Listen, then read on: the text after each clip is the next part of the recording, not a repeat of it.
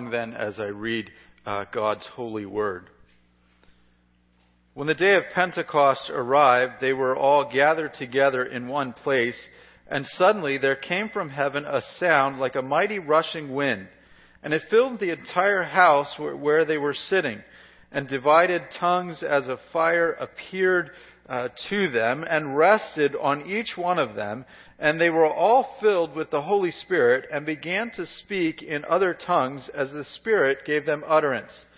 Now there were dwelling in Jerusalem Jews, devout men from every nation under heaven. And at this sound the multitudes came together and they were bewildered because each one was hearing them speak in his own language. And they were amazed and astonished. And not all of these, uh, are not all of these who are speaking Galileans? And how is it that we hear each of us in his own native tongue? Parthians and Medes and Elamites and the residents of Mesopotamia, Judea and Cappadocia, Pontus and Asia, uh, Phrygia and Pamphylia, uh, Egypt and parts of Libya belonging to Cyrene and visitors from Rome and Jews and proselytes, uh, Cretans and Arabians. We hear them telling in our own tongue the mighty works of God. And all were amazed and perplexed, saying to one another, What does this mean? But others mocking said, They are filled with new wine. And Peter, standing with the eleven, lifted up his voice and addressed them, Men of Judea, and all who dwell in Jerusalem, let this be known to you, and give ear to my words. For these people are not drunk as you suppose, since it is only the third hour of the day. But this is what was uttered through the prophet Joel. In the last days it shall be, declares God, that I will pour out my spirit on all flesh and your sons and your daughters shall prophesy, and your young men shall see visions, and your old men shall dream dreams, even on male servants and female servants. In those days I will pour out my spirit, and they shall prophesy. And I will show wonders in the heavens above, and signs on the earth below, blood and fire and vapor of smoke. The sun shall be turned to darkness and the moon to blood before the day of the Lord comes, that great and magnificent day. And it shall come to pass that everyone who calls upon the name of the Lord shall be saved. Uh, let's pray this morning. Our gracious God and Heavenly Father, we ask this morning that you would speak to us uh, from your word, uh, that we would delight ourselves in you, and that you would show us what you would have for us here. We pray that we would be a church who, who um, has the, the power of the Holy Spirit uh, at work in us. And we pray that you would give us uh, insight to, to not only what that means, but, uh, but what that doesn't mean. Uh, we pray that this passage would encourage us, would, would lift us up, and that we would uh, be believers in, in the power and the activity of the Holy Spirit. Uh, in your name we pray. Amen. There are in our world today a lot of ideas of what the Holy Spirit looks like when He works. Uh, a lot of false ideas uh, with what the Holy Spirit looks like as He works. And there are a whole number of false crusades and, and false revivals out there of people walking around pretending uh, that they are giving the Holy Spirit to, to people, uh, and it has nothing to do with the biblical picture of what the Holy Spirit looks like. I remember uh, visiting uh, when we were dating AJ and I. I remember visiting uh, her parents' house, and her dad and I uh, would flip around uh, on television, and you would see crusades and whatnot from from Benny Hinn, and he's he's doing all of his hoopla and and slaying people in the spirit, and he would he would lay on hands on people, and they would shake like wild men, and he would throw his hand out, and these people would just fall over, and it was claimed that that this is what the Holy Spirit looks like. Uh, that is not uh, what the Holy Spirit looks like. In fact, uh, when the Holy Spirit comes upon the people of God in this passage, it leads right away to a preaching of the gospel. It leads right away to a, a lifting up of Christ and, and calling people to be saved. And we'll look next week at, at Peter's sermon uh, more in depth. But we want to look today at, at the coming of the Holy Spirit and say that when God gives the Holy Spirit, uh, He makes people his witnesses. God gives the Holy Spirit to, to make people his witnesses. Uh, the Holy Spirit is something that if we are a believer in the Lord Jesus Christ, He comes and He dwells in each one of us. And we'll uh, show you some verses later on to, to that identify the Holy Spirit at work in, in all believers. But this is a, a momentous moment in the history of the people of God. This is a, a turning point, just as much as the death and resurrection of Jesus Christ is a, a turning point. That God gives the Holy Spirit to His people uh, to make them witnesses. So, first this morning, Pentecost is, is God Himself in the person of the Holy Spirit coming to dwell uh, with His people, or coming upon His people. God's people are gathered, uh, and the Spirit actually comes down from heaven. Look at verse 1. Uh, when the day of Pentecost arrived, they were uh, all together in one place. And suddenly there came from heaven a sound like a mighty rushing wind, and it filled the entire house where they were sitting. Uh, just to give you a, a, little bit of background, uh, Pentecost uh, in the Old Testament is called uh, the Feast of Weeks. Uh, and it takes place 50 days after Passover. So 40 days, you know, Jesus was crucified on uh, over Passover. 40 days after uh, Jesus was crucified. He had, of course, risen from the dead three days after and appeared to the disciples. But 40 days after, he ascends up into heaven. Uh, and we looked at that two weeks ago. And then, 10 days after he ascends into heaven, uh, the feast of of weeks or of new grain uh, would have been celebrated. That is Pentecost. It was one of the feasts, uh, much like Passover, where people would travel to Jerusalem. Uh, and they would at times travel from all over the world. Uh, Jews were, were spread out at this point through the Roman Empire, uh, and they would return, much like they returned for Passover. If they were able to, they would also return uh, for Pentecost. And so all the people are there celebrating this, and in the midst of this event, while the disciples are gathered in one place, the Holy Spirit actually comes down from heaven, and it, it sounds like a, a rushing wind.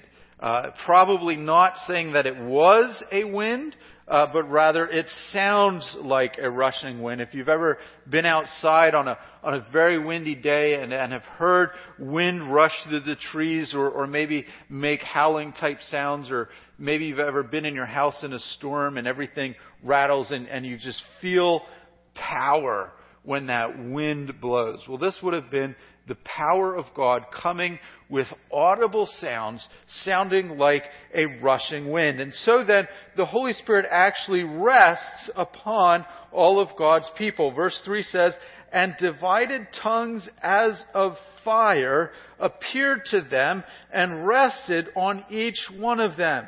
Uh, this is the promise of the baptism of the Holy Spirit uh, where Jesus said, Wait in Jerusalem, and I will baptize you with the Holy Spirit and make you my witnesses in Judea, Samaria, and to the ends of the earth. Uh, Luke chapter 3, John uh, the Baptist had said, I baptize you with water, but he who is mightier than I is coming, the straps of whose sandals I am not worthy to untie. He will baptize you with spirit and fire. Fire is probably a, a symbol of the cleansing power of God. And so this flames of fire, these, these flickering tongue like things, land on the, the heads of the disciples, and, and everyone is looking around and seeing it. In my house, uh, Morgan likes to play this little game called headbands. And you put on a little band, and you put a little card on your head and it sticks straight up and then she has to describe what's on that card and I can't see it. Uh, I know there's a card there because I put it there, uh, but I can't see what's going on. And so you can you can imagine uh, the disciples standing in this room, the flame. You're you're looking out into a group of people, and the flames on everyone else, and people are looking at you. You can't see it, but it's also on your head, and the Spirit goes into each member of God's people that's there. Everyone who trusted in Christ, who had been looking forward to him, had watched him ascend, is there and the Holy Spirit comes upon them. This has other visual imagery in mind. You can think of many times in the Old Testament how does God appear to his people? He appears to them like a flame. Uh, probably the most famous one is Moses in the burning bush. And, and God is there in that bush, dwelling there in, in this flaming fire that doesn't actually consume the bush. It is, it is not a normal fire. It does not need fuel to sustain it, much in the same way that God does not need food or fuel or energy to sustain Him. And so that fire there is a picture of God, imagery, if you will. This fire descending upon them is a reminder, a, a visible symbol of the presence of God. The Holy Spirit didn't need to manifest himself in this way, but in order that the people of God might know, he does this. They are to know that this is actually God coming upon them. In the Exodus, uh, as the people of God are traveling through the wilderness through Mount Sinai, they, they build the temple. And the Spirit of God descends upon that temple in this giant cloud of smoke. And, and during the night, this cloud of smoke was, was a fire that would light up the path for the people of God. And Exodus 19 says, uh, another time when God descended out Mount Sinai. Mount Sinai was wrapped in smoke because the Lord had descended on it in fire. And the smoke of it went up like smoke of a kiln, and the whole mountain trembled greatly. Isaiah 66:15 For behold the Lord will come in fire his chariots like the whirlwind to render his anger and his fury and rebuke the flames. We are to know that the Holy Spirit is truly God. Uh, we have uh, the teaching that is in Scripture called the Trinity that God is one God, but He is three persons Father, Son, and Holy Spirit. You see, the Holy Spirit is not some sort of force that is just active but impersonal. Uh, it's not like electricity that you can, you can plug into and you can manipulate it and get it to do with you what you want. Electricity isn't a personal being. The Holy Spirit is not like Star Wars, where, where um, if you know that science fiction, there is the Force, and the Force permeates everything. And if you're a Jedi, you can tap into it and, and make it do what you want. They lift things and do all kinds of, of crazy things, almost like Benny Hinn pre- pretends to, to knock people over through the power uh, of the Force going out from him. That is not what the Holy Spirit is. But the Holy Spirit here showing up in, in this picture of fire says that the Holy Spirit really is God. And, and just as God came down in this picture of fire and dwelt in the tabernacle and, and filled the whole thing with this, this smoke, and you can almost imagine smoke peeling out below the curtains and, and rising up through the, through the tent that they had just made and just I can't even imagine being the people of God sitting there in awe. And then in Exodus it, it says, uh, For the cloud of the Lord was on the tabernacle by day, and fire was in it by night. You can imagine uh, looking out at this tabernacle. And, and this is in the day before electric lights, right? And, and you can imagine it being pitch black at night, and, and you can see all of the stars, and then all of a sudden, in this tabernacle, there is just the light of God's glory, this, this flaming fire resonating out. It is no wonder then that the New Testament calls the believer the temple of the Holy Spirit. God's Holy Spirit, the person of God in the Holy Spirit, comes and dwells upon his people. He comes and, and makes himself one with them and rests upon them, giving them power. It says in verse 4 then that they were filled with the Holy Spirit and began to speak languages. Look at verse 4. And they were filled with the Holy Spirit and began to speak to one another in tongues, and the Spirit gave utterance. The, the coming of the Holy Spirit is the great promise of the Father. It's the great promise of the Old Testament. Just as much as Jesus was prophesied about in the Old Testament that he will come and be crucified and rise again from the dead, so also this moment, this coming of the Holy Spirit was prophesied in the Old Testament. And so they begin to speak in other tongues as he gave them utterance. And we're not to think of this utterance as sort of some kind of gibberish that it just bubbled out of them. No one could understand it. it the, the language here is, is very clear. The, the speaking in tongues is other languages. In fact, as they begin to speak to other people, the people begin to say, We are hearing them in our own dialect. Uh, many times today, when, when people practice speaking in tongues, it, it becomes this unintelligible uh, gibberish. Rather, here in this passage, we are to think of the Holy Spirit giving them power to bridge a new language, something that they had never studied before.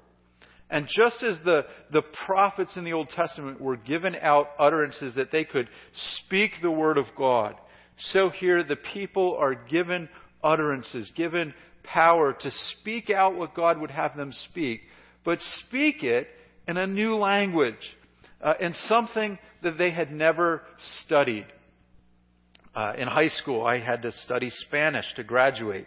Uh, I don't remember any of it. Uh, I wish that I would have had a supernatural ability to, to speak other languages. Some people are just very good. They, they have an ear for languages. They can, they can pick that up. Many people, if they grow up in Europe, they, they grow up speaking two, three, sometimes four languages. But this is a supernatural moment where God enables them to speak a new language. Much in the same way, in, in the book of Genesis, remember when everyone was gathered around and they are building the Tower of Babel and everybody speaks one language? And what does God do? They are trying to build this tower. They're trying to, to get up to God, to, to make themselves as powerful and mighty as God. And God says, We're not going to have it. We're not going to let this rebellion go on. And so He makes them speak in different languages. And so they're out there doing their construction, and, and one guy says, Hey, Joe, pass me the hammer. And, and the other guy hears, Arja, Barja, Barja, uh, because God made them speak another language. And, and Joe says, I have no idea what you're saying. And the guy that asked for the hammer hears him say something completely different. They could not communicate. But here, God does the exact opposite. God is the God who governs His creation and he controls language and controls people's understanding of it. And so the Holy Spirit being present enables them to actually speak the mighty power of God in a way that the hearers can understand in their own voice. This is not gibberish. You see, the main purpose of Pentecost then is to show God's people that the new covenant had been put into effect upon them. And we're going to take communion this morning. And at communion, when Jesus institutes it in, in Luke's gospel, he, he takes the cup and he says, This cup is the new covenant of my blood. That, that Jesus Christ is the sacrifice of this covenant. His body broken for us. His blood shed out for us so that we can have forgiveness of sins. And this covenant is, is not like the old covenant where people broke it and they wandered away from God and they needed to uh, symbolically go through the sacrifices year after year. This covenant has a one-time sacrifice. And that sacrifice, when we believe in the Lord Jesus Christ, what He did begins to come upon us and apply to us. His, his blood that was shed 2,000 years ago covers us the moment that we believe. But the promise of the new covenant also is that to, in order to effectively apply it, in order to guarantee that God is with us, to assure us that that blood covers our sin, the promise is the Holy Spirit will come on God's people. Jeremiah 31 31 says this Behold, the days are coming, declares the Lord, where I will make a new covenant with the house of Israel and the house of Judah. Verse 33 For this covenant I will make with the house of Israel after those days, declares the Lord. I will put my law within them, and I will write it on their hearts, and I will be their God, and they shall be my people. Ezekiel tells us what this new heart will be. He says, I will give you a new heart and put a new spirit within you. I will remove the heart of stone from your flesh and give you a heart of flesh. I will put my spirit within you and cause you to walk in my statutes and careful and make you careful to obey my rules. The Holy Spirit's coming was a showing to the people of God that the new covenant was here. That God's work, that what Jesus Christ had done, had been effective. And it comes on Pentecost. Do you know? Imagine for yourself in the Old Testament celebrating the Feasts of Weeks. Uh, what you do at the Feast of Weeks is you, you go out into your fields, into your crops, you take the first part of the harvest. You take, you take the first fruits and you bring them and you give them to God. It is an act of worship. It is an act of, of dependence upon God because if a storm comes through and devastates your crops, you have given all that you had out of that first part of the harvest to God. You are trusting Him that He will bring in the rest of the harvest, right? We planted a garden this year and, and you get those first tomatoes and you're excited about them. And imagine if I gave them up to God and then something happens. Maybe the dog gets into my, my wife's tomato plants and he tears them apart and that's it. I don't have any more. And you can imagine having to sustain your life on crops and you give the first part of the harvest to God. The Holy Spirit comes on Pentecost, the celebration of the first harvest, because it's a reminder of all the promises that will be yet to come in Jesus Christ. In fact, Paul in the book of Romans calls the Holy Spirit, calls the gift that we have, we have the first fruits of the Holy Spirit. The Holy Spirit comes into you as a believer. He rests upon you from the moment of your salvation, and it is a guarantee to you that you will get the full harvest that God has in store for His people. The, the full riches of the kingdom will come and you will experience the future resurrection. And how do we know this? Because God put the first part of that, the Holy Spirit, into you and I as His people. That's why it happens on Pentecost. And that's what is so important. And the Holy Spirit is not about this flim flam showmanship that our world makes it today. It's about the power of God in each of us applying the work of Christ, showing us and affirming to us that we actually have the forgiveness of sins. Second, this morning, Pentecost enables God's people to be missionaries and speak in the languages of those around them. So the Spirit coming leads to gospel presentations. One of the ways you can judge whether or not the Spirit is at work when you see someone claiming that the Spirit is there is, is the gospel being preached. Uh, there was a real famous revival not too long ago, uh, maybe five years ago now, down in, in, Florida. It made all the news. There was all of this healing, all of this uh, slaying in the spirit, all of these things, and, and I, it got so big. I had people at my church coming and asking me, "Hey, I, I heard about this. Is this thing real? Do you think this is a a real working of God?" I'm just, well, what what are they saying? What's going on there? And read some reports. Uh, I think I might have listened to a little bit, and and there was some kind of teaching, and and they talked about God, they talked about Jesus, and then they gave the Holy Spirit some kind of third, weird, bizarre, secret, angelic name. It wasn't about the gospel. Oh, they might have said God, they might have said the name of Jesus, but it was not about come to the Lord Jesus Christ, believe on him, and you shall be saved. There may have been, I wouldn't doubt it, but there may have been demonic activity there. They were not exalting the triune God and proclaiming the gospel. But when the real Holy Spirit comes, what happens in our passage? These people tell about what God has done in Jesus Christ. So look at verse 6, 7, and 8. And at this sound the multitude came together and they were bewildered because each one was hearing them in his own language. The literal translation could be in their own dialects.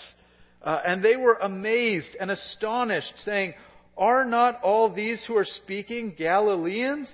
And how is it that we hear each of us in his own native language?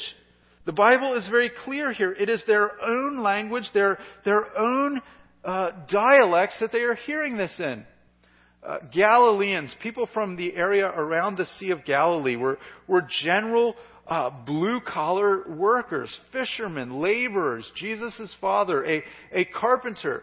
They were not studied men.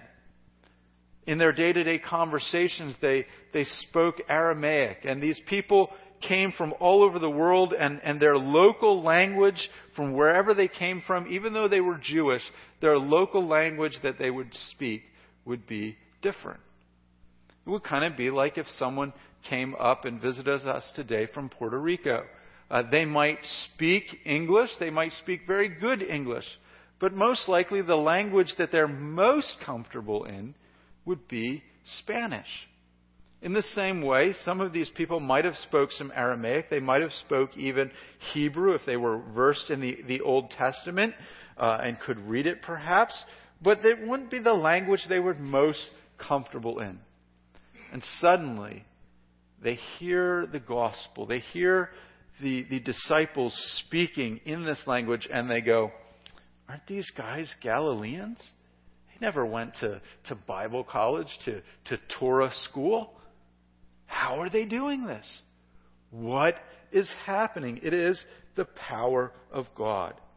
Second, tongues here in this passage are a sign to unbelievers. It's a, a tool that the Holy Spirit uses to take the gospel to other people. Many churches today, when they pretend that they are practicing tongues, will, will make it a sign about themselves, a sign of the, the Spirit of God in them and what God is doing for them. Tongues are supposed to be to reach other people, to bring the gospel. So Paul says in 1 Corinthians 14, in the law it is written by strange tongue, uh, in the law is written, by people of a strange tongue and by the lips of foreigners I will speak to this people, and even then they will not listen to me, says the Lord. Thus tongues are a sign not for believers, but for unbelievers, while prophecy is a sign for un, not for unbelievers, but for believers. If therefore the whole church comes together and all speak in tongues, and outsiders or unbelievers enter, they will they not say, You are out of your minds? This actually happens in Acts. The people go, Oh, these guys are drunk. This is chaotic. Many churches today that claim to, to practice tongues don't even follow the basic biblical instructions, let alone we could set aside the issue of whether or not the Holy Spirit always uh, works that way today. I do believe the Holy Spirit could still enable someone to speak a new language. Perhaps a missionary, help them even in preparing to, to learn the language. But the point is that the Holy Spirit is here so that people can understand the gospel. And that is the same way the Holy Spirit works in our lives. That is the same way the Holy Spirit wants to empower us, help us, enable us to take the gospel to other people, to share it. You see, the Jews and the converts to Judaism that had gathered had actually come from all over the world. You look at verse 5. Now there were dwelling in Jerusalem Jews, devout men from every nation under heaven. Verse 9 gives us a list Parthians and Medes and Amalekites and residents of Mesopotamia, Judea, Cappadocia, Pontus, Asia, uh, Phrygia, Pamphylia, uh, Egypt, part of Libya belonging to Cyrene, and visitors of Rome, both Jews and proselytes, Cretans and, and Arabians. We, we hear them telling in our own tongues the mighty works of God. That's a lot of names. I put a slide up with a little, uh, a little map. Uh, you can see it's actually pretty much people from all over the whole known world. So when, when Luke says they came from all over the world, he's, he's not talking, of course there weren't people from, from South America or tribes from, from North America or, or uh, South Africa or something like that, but he's, he's talking about the whole region of the known world. Uh, Parthia is all the way over in, in modern day Iran, Media as well. Uh, Mesopotamia, modern day uh, uh, Iraq. Cappadocia, Pontus, Phrygia, all areas in, in modern day Turkey. Uh, this is prime area for the Roman Empire, all the way down Cyrene and Libya. I mean, they are just everywhere. And they have all come to Judea. I mean, it is, it is prime time for sharing the gospel.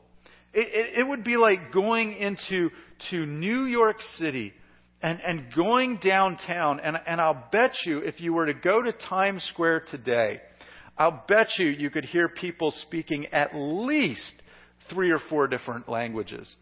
And you can go to markets in, in New York City or in, in uh, the Bronx or in other areas of New York City, like Brooklyn. And you can go to places where there are people from all over the world and, and maybe they speak some broken English and you can communicate, but, but imagine all of those people and their need to hear the gospel. This is what was going on. And all of them are right there in this moment in Jerusalem. The principle, and it's a principle that we see even today, that God equips his people to reach out. God is the one who is sending his gospel into the world. God is the one that, that cares about all of these people hearing the word of God in their own language. And he enables the people of God to do this through the power of the Holy Spirit. Just like today, God enables missionaries to take the gospel and to communicate it. And the Holy Spirit goes with the preaching of the Word of God. You see, who is it that builds the church? It is Jesus Christ. And how does Jesus Christ, who is now ascended up into heaven and sitting at the right hand of God, how does Jesus do it? He gives the Holy Spirit to his people. And God has given us the Holy Spirit. And we need to believe that the Holy Spirit can enable us to share the gospel. Maybe in something as simple as giving you courage to talk to someone that you have never talked to. You and I need to trust God. And we need a, a vision for what He is doing, that He is spreading the gospel. He is seeing that his name gets out, that people would come to saving faith. And the, the cool thing is, he uses us to do it. But he equips us. He gives us the Holy Spirit. I wonder if the Holy Spirit had not come on the people of God, on those Galileans, would they have talked to any of those other Jewish or converts to Judaism that day? Probably not. People have a tendency, and we see this in our culture today, people have a tendency to stay with people who are like them. You know, you hang out with people who think the same way. You talk to people who speak the same language. We, it isn't always natural for us to cross cultures to talk to people. If someone's different, we don't always approach them. That can be whether they speak a different language, that can be whether they're a different race, that can just be sometimes whether they're in a different socioeconomic bracket or they live on a different side uh, of town. But when the Holy Spirit comes upon God's people, He begins to bridge those gaps because we are all made in the image of God. And the Lord is concerned with seeing that His name would get out to all people. And that's the kind of vision that we need as a church. Whether it's sending out a missionary to go to Africa, or whether it's going into downtown York or talking to neighbors that live right next to our homes, God wants to take the gospel into all of creation. And He puts the Holy Spirit in you to make you and I the vehicle through which He does that. In the Old Testament, the temple was in Jerusalem, and it stayed there. And people had to come to Jerusalem to worship in the temple. In the New Testament, the people of God, not the building, but the people, become the temple of the Holy Spirit, where God's presence dwells. And so when we gather here today, we are the temple. And we should invite people to join us so that they can worship in the presence of God through the power of the Holy Spirit. But then, as we leave, there is a very real sense that we take the temple with us because the Holy Spirit is inside of us. And we are to take the message with us because the Lord equips us to be witnesses. Finally, this morning, Pentecost is the fulfillment of the Old Testament. Uh, it's a fulfillment just as much as, as the cross of Christ is a fulfillment.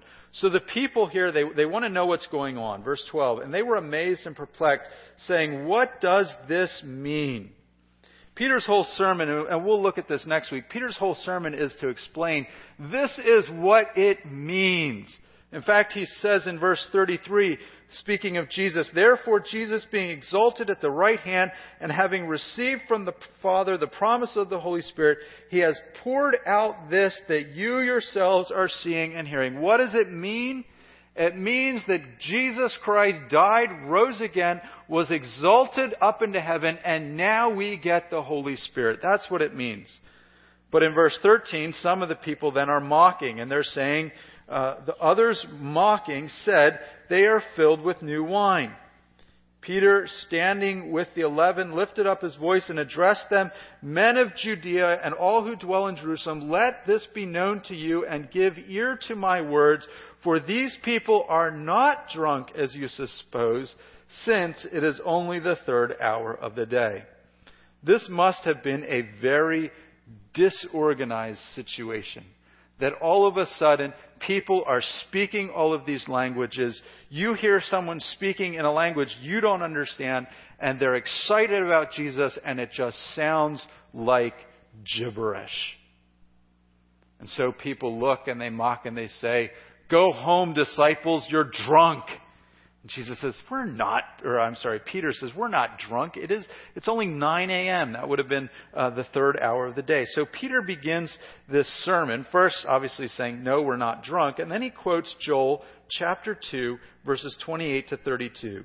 And in these last days it shall be, God declares, that I will pour out my spirit on all flesh, and your sons and your daughters shall prophesy and your young men shall see visions, and your old men shall dream dreams. Even on my male servants and female servants in those days I will pour out my spirit, uh, and they shall prophesy. And I will show wonders in the heavens above and signs on the earth below, blood and fire and vapor of smoke. And the sun will be turned to darkness and the moon to blood before the days of the Lord come, the great and magnificent day.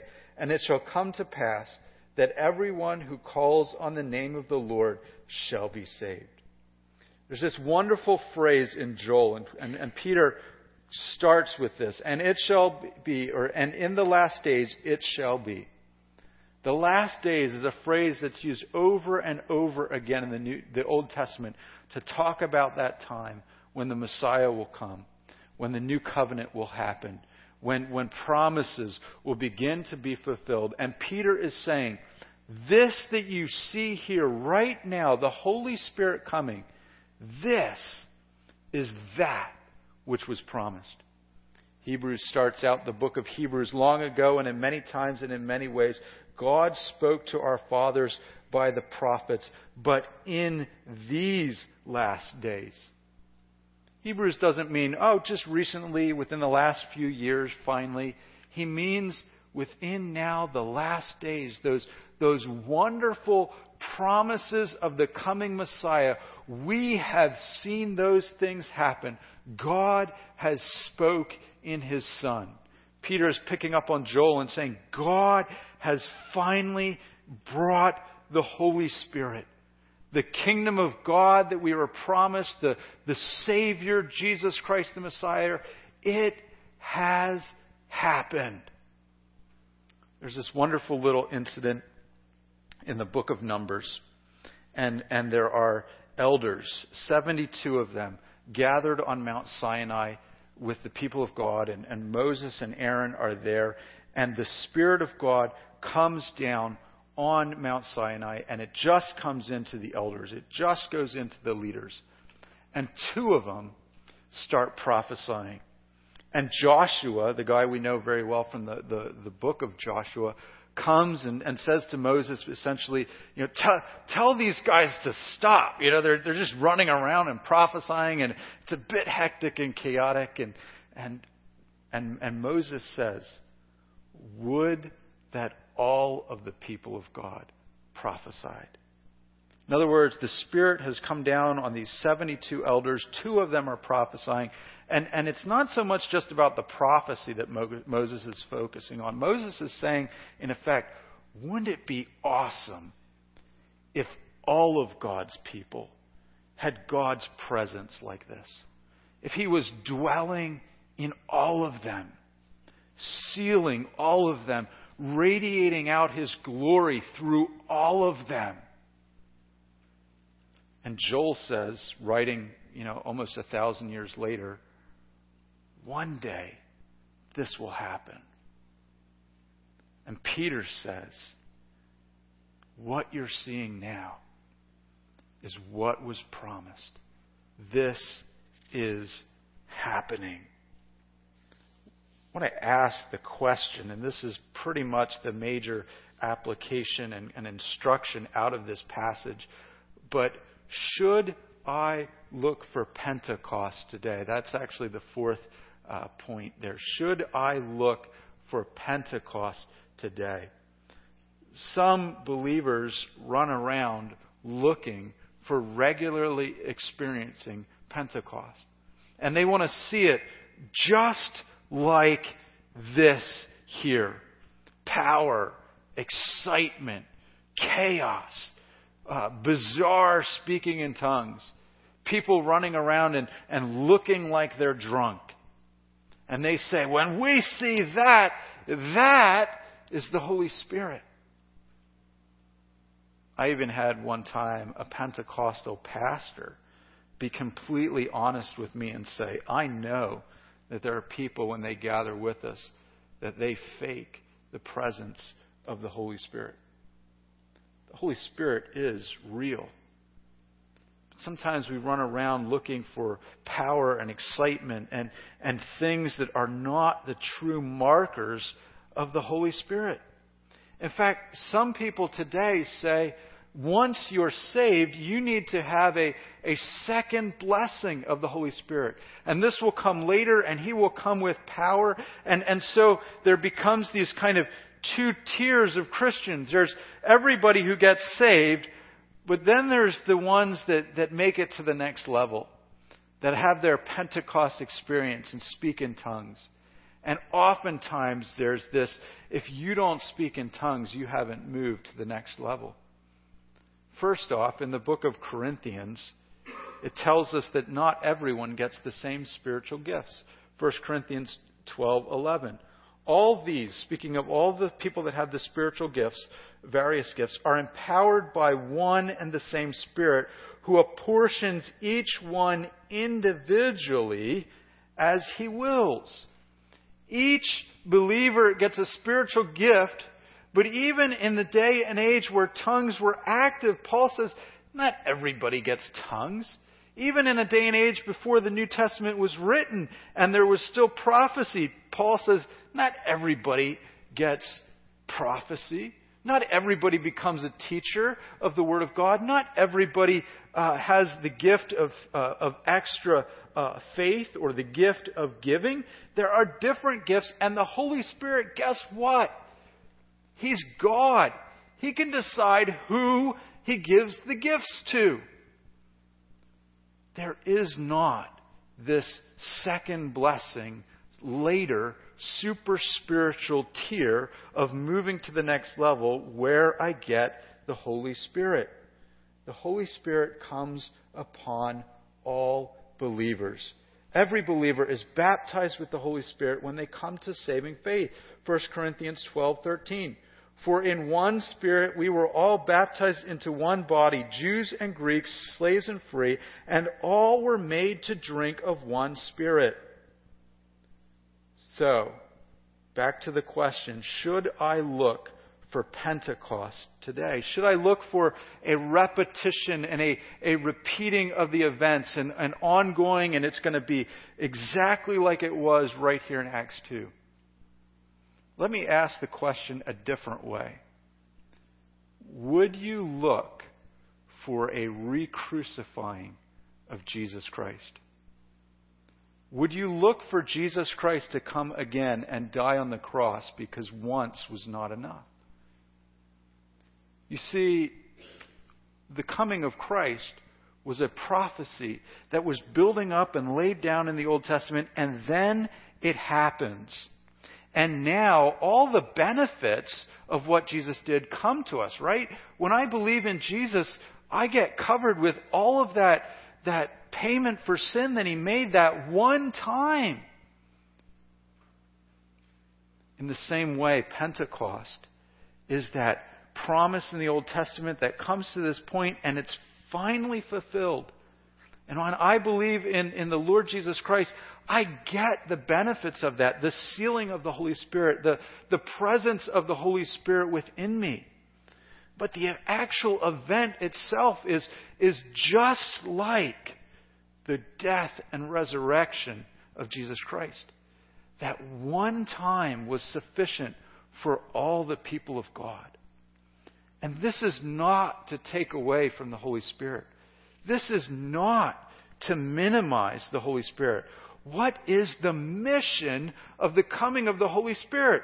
Acts 2:21 and it shall come to pass that everyone who calls on the name of the Lord shall be saved. 1 Corinthians 12:3 says that no one can confess that Jesus is Lord apart from the Holy Spirit. Is the Holy Spirit active today? Absolutely. The Holy Spirit works in the gospel. The Holy Spirit enables us to come to saving faith. The Holy Spirit cultivates all of these wonderful gifts in us.